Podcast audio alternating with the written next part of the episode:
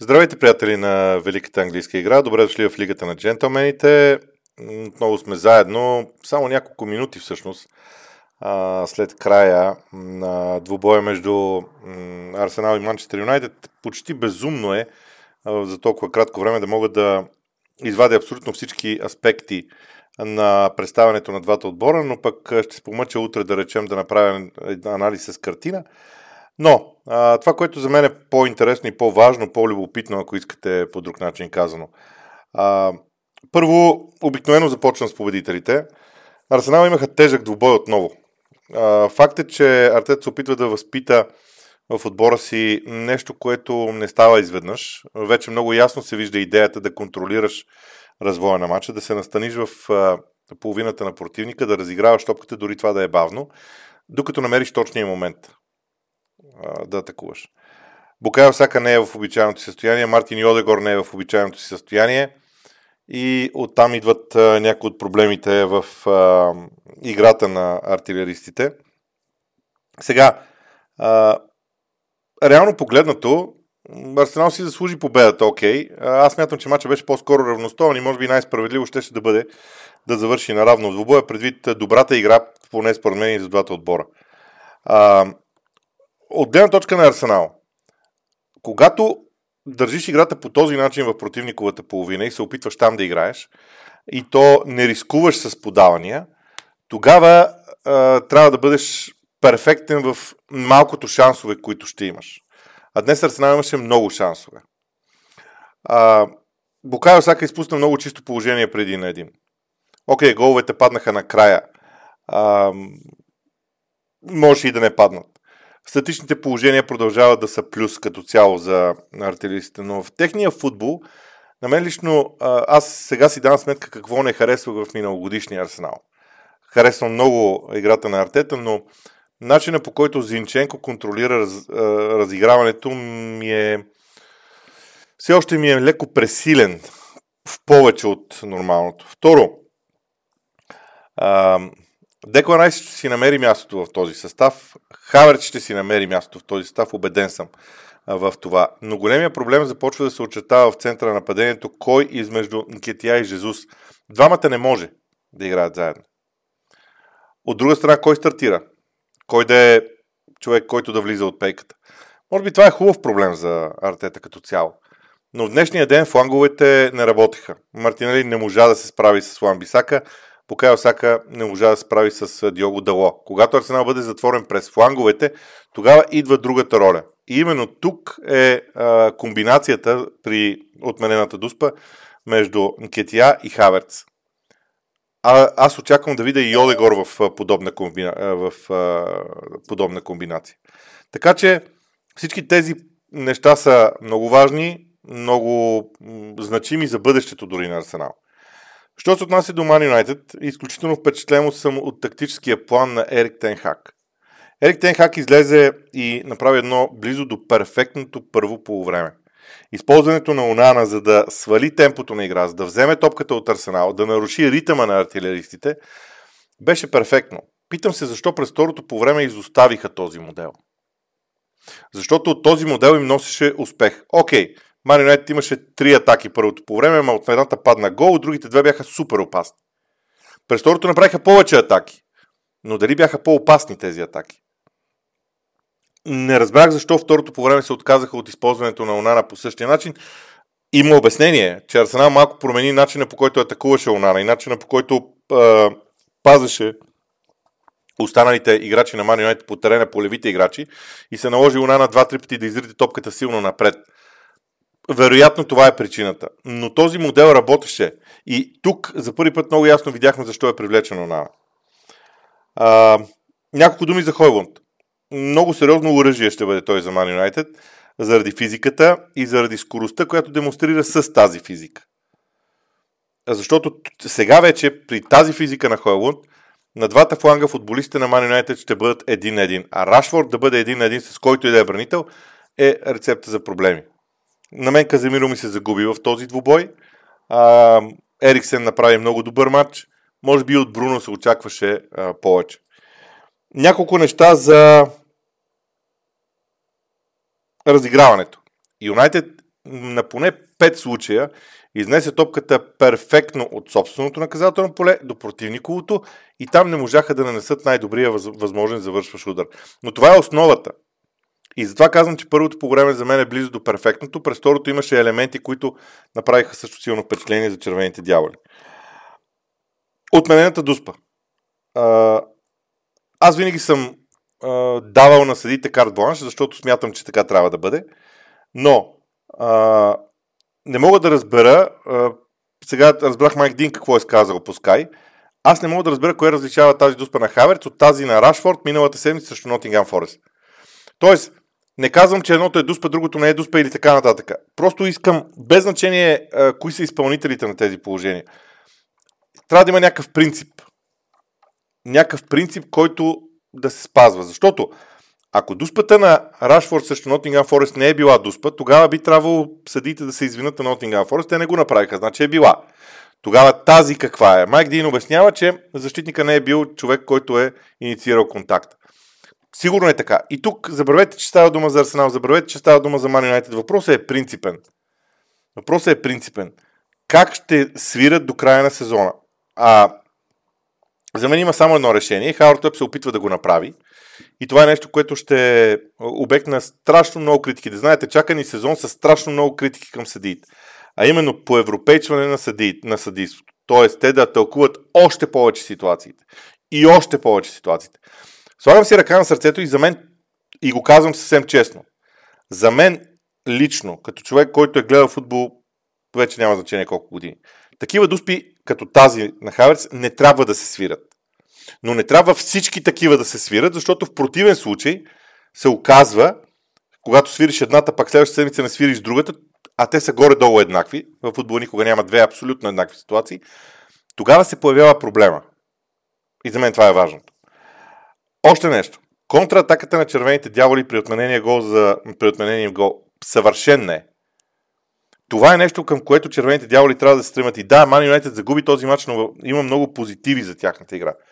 Също въжи и за Арсенал. Но аз ще повторя нещо, което казах и в началото, преди началото на сезона. Много трудни ще бъдат месеците до края на октомври за артилеристите. Много трудни. Докато свикнат с всичко, което Артета иска от тях. Когато това стане, може би ще видим един много силен арсенал. Дали ще стане, не знам. Защото всеки играч се опитва да свикне с ролята си. Всеки играч има проблеми с ролята си на терена. Не знам. Ще ми бъде интересно да видя как това ще се случи. По-ранният двубой. Ливърпул срещу Астън Вила. Изненадан съм от... Първо, не съм изненадан от развоя на матча като стратегия на двата отбора. Битка на високо подредените линии на отбраната. Но, Астън Вила беше абсолютно неподготвен за това, което се случи, а Ливърпул изпълни близо до перфектното игровия си план. А, за мен Собослай е един от кандидатите за трансфер на целия летен прозорец. Просто защото пасва изключително на Ливърпул. А, Клоп има вече доста варианти в нападение, на, в нападение за отбора си. Тоест, когато има нужда да, когато отбора срещу него играе с висока защита, той има нападатели, които могат да, да търсят топката зад гърба на защитата. Има обаче нападатели, които могат да търсят топката и между линиите. Салах, е от, и, Салах може и в двата варианта да, да се справя. Така че Клоп трупа, трупа тактически решения а, в тези моменти. Било като диагонали, било като скорост, било като дълъг пас от страна на тренд за Салах, а, било като разиграване на топката, било като умението на Собослай да вземе топката между, между линиите и да създаде опасност с подавания, с движение. За мен тази тройка вътрешни полузащитници на Ливърпул в момента изглежда близо до перфектното. Но тя не случайно е такава, защото днес Ливърпул трябваше да е консервативен в хафовата линия и да изчака движението на защита на Вила да дойде по-към центъра и да има паз зад гърба.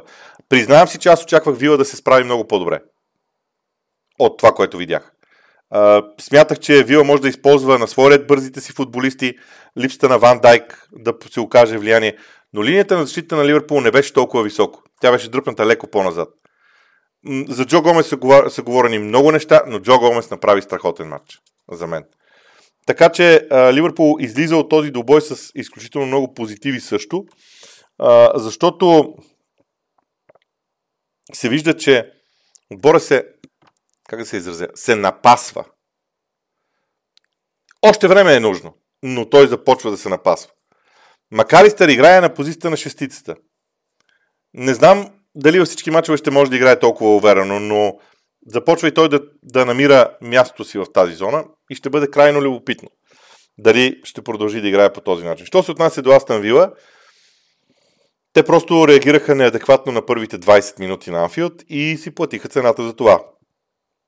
След 2 на 0, вече всичко на практика беше, беше приключило и Ливърпул си взе двубоя. Не съм гледал картина от матча на Кристал Палас и Увърхемптън, признавам си, но победата на Кристал Палас не ме изненадва кой знае колко много. Вярвам, че Рой Ходжсън би могъл ето така по този начин да понатрупа точки в такива матчове, които изглеждат задължителни за печелене от дома и да си спаси състава. Вълците също в общия случай изглеждат добре. Те вече имат една победа от 4 мача. Реално погледнато, ако направят 12 победи, би следвало всичко да им е наред. Окей, може да не направят и 12 победи, разбира се, защото при Гари Онио нещата не са м- чак толкова лесни в тези моменти, но не искам да говоря повече, защото не съм гледал матча. Лутън и Уест Хем Юнайтед. Дейвид Мойс е майстор на това м- да подрежда отбора си по този начин и в един момент да виждаме Уест Хем пестелив. Уест Хем излезе на терена на Лутън, на Кени Уъртролт, удържа емоцията на домакините в началото и когато дойде време те на свой ред да, отправят, да направят атаките, да контратакуват, си свършиха чудесно работата. Реално погледнато, почти нямаше ситуации, които Уест Хем да не контролира в този двубой, което може би беше и най-важното за състава. Тук, за мен, този матч показа страшно много опит. И другото нещо, което в момента се чуде е какво ще се случи с Лутън. Не знам, мисля си, пак казвам, че а, ще дойде един момент, в който а, Лутън ще трябва да намери начина да действа, как да кажа, да действа по-практично малко. Просто защото а, това е, вижте лига, много тежко първенство. И ако нямаш едно или две силни оръжия, които да са автентични, да са твои, в, чрез тях да притискаш съперника, не можеш да успееш. Ето, Бърни се опитва. Бърни също има проблеми. Но Бърни се опитва с а, повече разиграване. Това е техния начин. Ута няма никакъв начин. Не се вижда техния начин. Това е проблема им в а, двубоя. А, само секунда. Да, днес коментирах на запис Брентфорд и Борнемот и съм доста силно впечатлен от Борнемот. Ще ви кажа защо. Защото Борнемот се опитва да играе... А, сега аз не мога да ги сравня с някой друг отбор, но начина по който владеят топката, начина по който опитват да пресират. И в двата случая те не се справят по най-добрия възможен начин. Но опитват да го правят и се получава в определен момент. Получава се доста добре. За мен Борнемот тръгва по пътя на това да, да се превърне в един малко по-различен отбор от тези, които сме гледали. А, като това не им гарантира обаче успехи и не им гарантира ранни успехи. Днес, т.е. днес, вчера имах късмет, защото и тук преминавам към Брентфорд, а защото при Брентфорд, когато овладееш Бемо и Уиса, ти на практика, те на практика нямат отговор на, на това по какъв начин могат да те преодолеят. Бемо беше тих през цялото време. Една единствена грешка в защита на Борнемот в края, в добавеното време, даде равенството 2 на 2. Бемо вкара, но в останалото време Бемо бе удържан. Също въжи и за Уиса. И Брентфорд не беше онзи Брентфорд, който познаваме. Да, статично положение, а, имаха и, и града, играха не лошо, но го нямаше, нямаше онази острота. В същото време при Борнемот имаше поне 6, 7, 8 а, положения, които можеха да се превърнат в много опасни при разиграването на топката. Когато, когато имаш това разиграване на топката, вече става много интересно а, за противника, защото Борнемот може да намери един по-различен модел на игра, по-различен стил. Матча между Брайтън и Ньюкасъл минава под а, мотото, под егидата, под а, лайт мотива, както искате го кажете, кажете на Еван Фъргюсън. На 18 години, прекрасен централен нападател, вижте, пуснете си головете. Първия гол. реакция на това, което се случва. Грешката на вратаря. Има един момент, в който топката излиза извън наказателното поле на Нюкасъл и той се дърпа назад. Не стои вътре във вратарското поле, дърпа се назад, за да види ситуацията. Чудесен. Втория гол. Поема топката между линиите. Обръща се и стреля. Окей, изпуснаха го. Централните бранители на Нюкасъл имат вина, но той го направи безупречно. При третия гол, дълго продължило разиграване на Брайтън, в крайна сметка топката е в него, позицията му е неудобна, но той знае, че трябва да стреля. И имаше късмета да топката да рикошира и да влезе в а, вратата. Брайтън а, не мога да кажа, че играе най-добрия футбол. Между другото, виждам, че Роберто Дедзерби се опитва да се промени. А, това ми направи много силно впечатление в хода на матча. Пак се опитва да действа с... Тоест, пак опитва да, да, да демонстрира същите приеми и същите принципи, които обикновенно Брайтън показва. Тоест, пас между линиите, подаване а, към даден футболист през трети човек, а, много скорост а, по фланговете, а, преса по-високо по терена, а, задържане на топка. Тоест всички принципи, които сме свикнали да гледаме от Брайтън са на лице, само че ми се струва, че топката се движи по малко по-различен начин, като Жуал, Жуал Педро и Еван Фъргюсън, сега дали беше случайно това, че играха заедно, но бяха супер интересни, защото разкъсваха центъра на защитата на Нюкасъл, а те там имаха проблеми. Сега, дали Дедзерби беше решил да атакува центъра на защитата на Нюкасъл, знаеки, че един от титулярите им там а, го няма, твърде е възможно. Но е факт, че матча беше решен през центъра. И другото нещо, което е от гледна точка на Нюкасъл. Александър Исак е прекрасен футболист за мен, има изобилие от качества, но в някакви положения, в някакви моменти той ми прилича на Тиери Анри, само че не в най-добрите му години. Защото Тиери Анри в, а, и дори в най-добрите си години имаше навика да изпуска първите си две положения в матча. Знаеки, че ще има други. Той беше убеден, че ще има други. При Александър Исак нивото все още не е толкова голямо. И когато изпуснеш първите ситуации, защото преди да изминала една минута футбол, Александър Исак трябваше да направи така, че Нюкасъл да поведе. А, в 16-17 минута има още едно положение. Това всичкото говори за... М- а, точно това ми липсва в Александър Исак. Не, че той е виновен, не казвам, че той е виновен, просто казвам какво ми направи впечатление в играта на Нюкасъл. Те отново не успяха да, да демонстрират футбола, който трябва да играят. По фланговете се провалиха. Не можаха да вкарат така нито Мигел Мирон, нито Антони Гордън на добри позиции. И в крайна сметка това им попречи на Нюкасъл. Играе сравнително добре и ще направи добра серия от мачове. Започвам обаче наистина да се притеснявам за тяхното участие в Европа, защото не съм сигурен как това ще се отрази. Ето, сега гледам една контузия, какво причини на защитата. Защото Еди Хал, и това е, може би, една от причините за мен за поражението. Еди Хал има контузен централен защитник, Свен Ботман, основният ми играч. И той прави две промени, за да, за да покрие една позиция. Маха левия бек и го слага централен. Това е едната промяна. И втората промяна е да вкараш различен ляв бранител. Другия въпрос е дали трябваше да е ливраменто, пък той използва мат таргет. Какво получаваш чрез мат таргет? Тоест, понякога и да има широк състав не е най-добрата, не е най-добрата идея, но напълно заслужена победа на Брайтън, между другото, без никакво съмнение. Масити срещу Фулъм.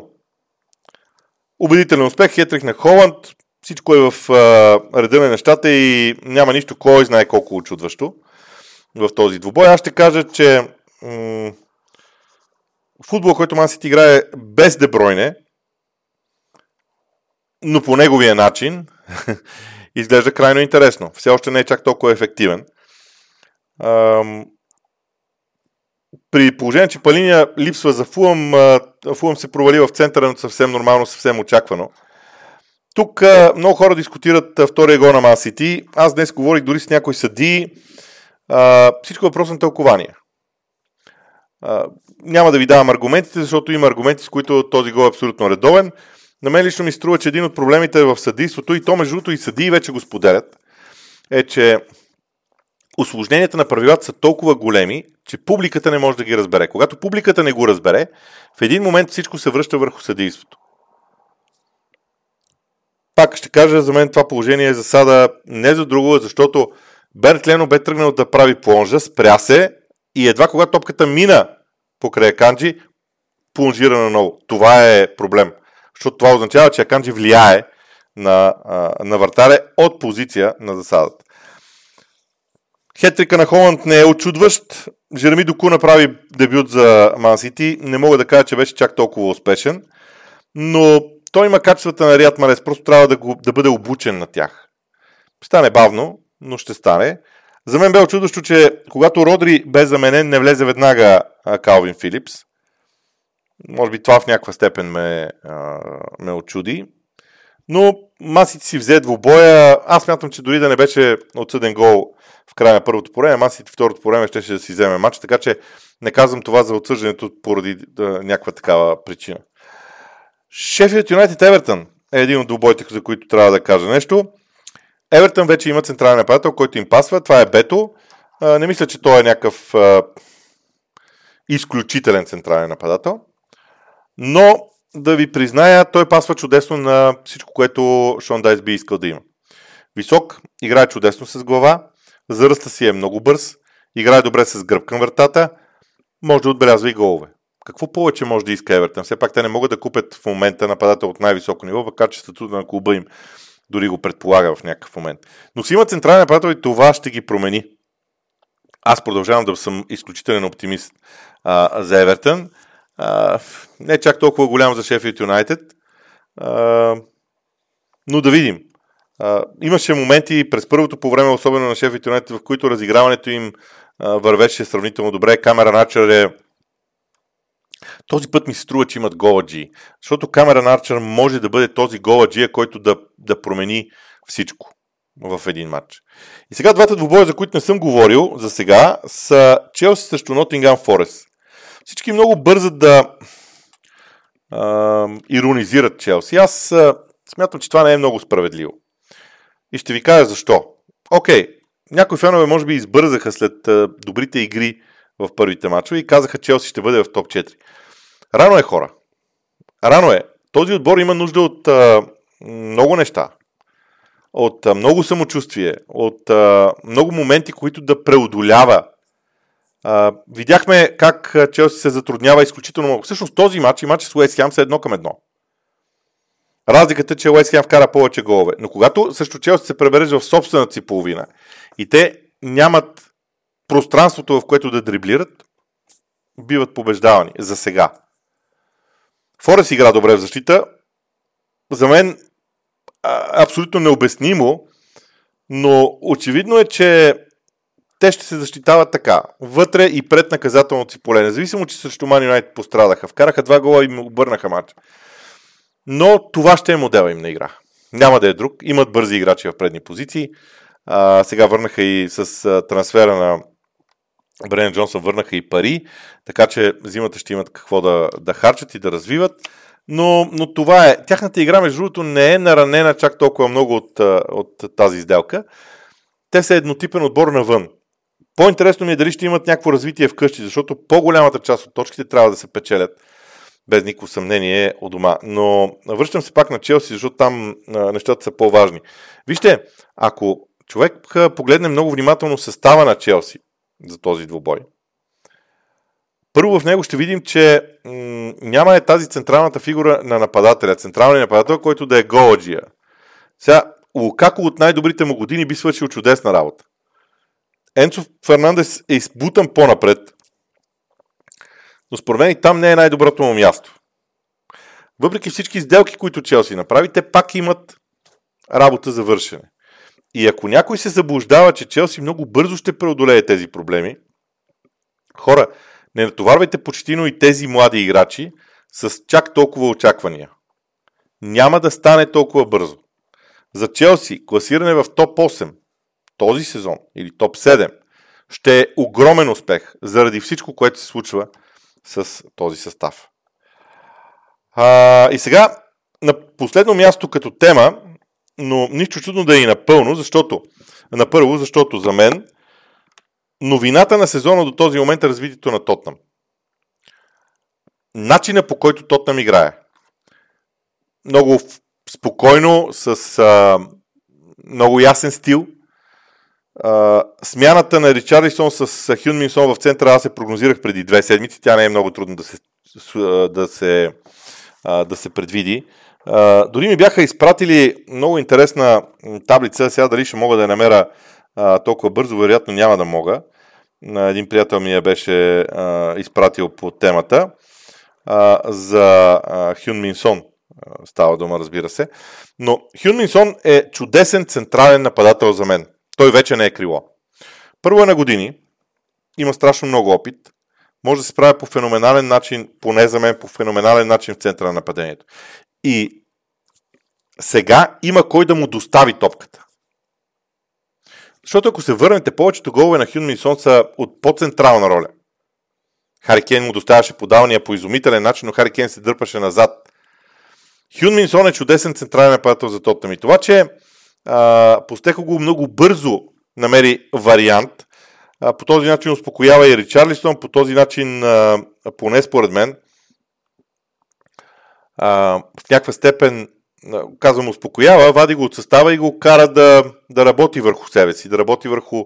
Сега, много е важно и Ричарлисон как ще реагира а, на всичко това. Би трябвало да реагира с, а, с уважение към решението на треньора, защото всичко върви в Тотнам играта върви. Тя е хубава за наблюдаване. И това, което аз ще кажа, е, че след още три бача на Тотнам, компютрите ще изплюят, образно казано, а, по-важните изводи. Те и сега тези изводи се виждат с просто око. Крайните бранители и тяхното влияние при разиграването на топката. Това, че на моменти централните бранители са уязвими, когато пратят топката напред и тя бъде отнета.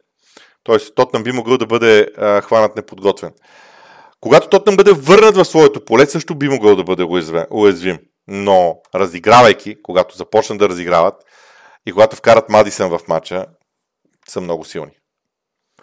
А, далеч съм от мисълта, че а, Тотнам може да се бори за титлата, но Тотнам спокойно може да се бори за топ 4. Да се бори за топ 4, уточнявам. Ако нямат контузии. И ако продължат по този разнообразен начин да разиграват топката. Но моята прогноза е, че в края на месец септември ще видим поне два или три модела на противодействие срещу тях, които може и да се окажат а, в крайна сметка ефективни. Що се отнася до Бърни, аз покрай темата за Утън казах някои неща. Бърни си има модел на игра, модел на поведение, който ще си спазват. И дали ще оцелеят, си зависи от тях. Това е всичко от мен веднага след мачовете в неделя. Утре ще има епизод в V-Box обаче само. А, или пък утре ще направя Сивайло, не сме го уточнили още, дали утре ще направя Сивайло, пък във вторник ще е епизода в, а, на V-Box, ще видим. А, с картина имам предвид. А, решил съм да заснема епизода по малко по-различен начин, така че разделям се с вас пожелание за приятна вечер. Наистина английския футбол ни даде един уникален уикенд. Сега имаме две седмици с мачове национални отбори, но пък това ни дава възможност да поговорим почти за всеки един отделен отбор. Аз ще се помъча да кажа, да направя предавания, епизоди почти за всеки един отделен отбор, за да споделя впечатленията си от това, което тези състави са ни показали до, до, до сега. Дано да имам времето и възможността. От мен, приятен ден, приятна вечер и хубава седмица след това.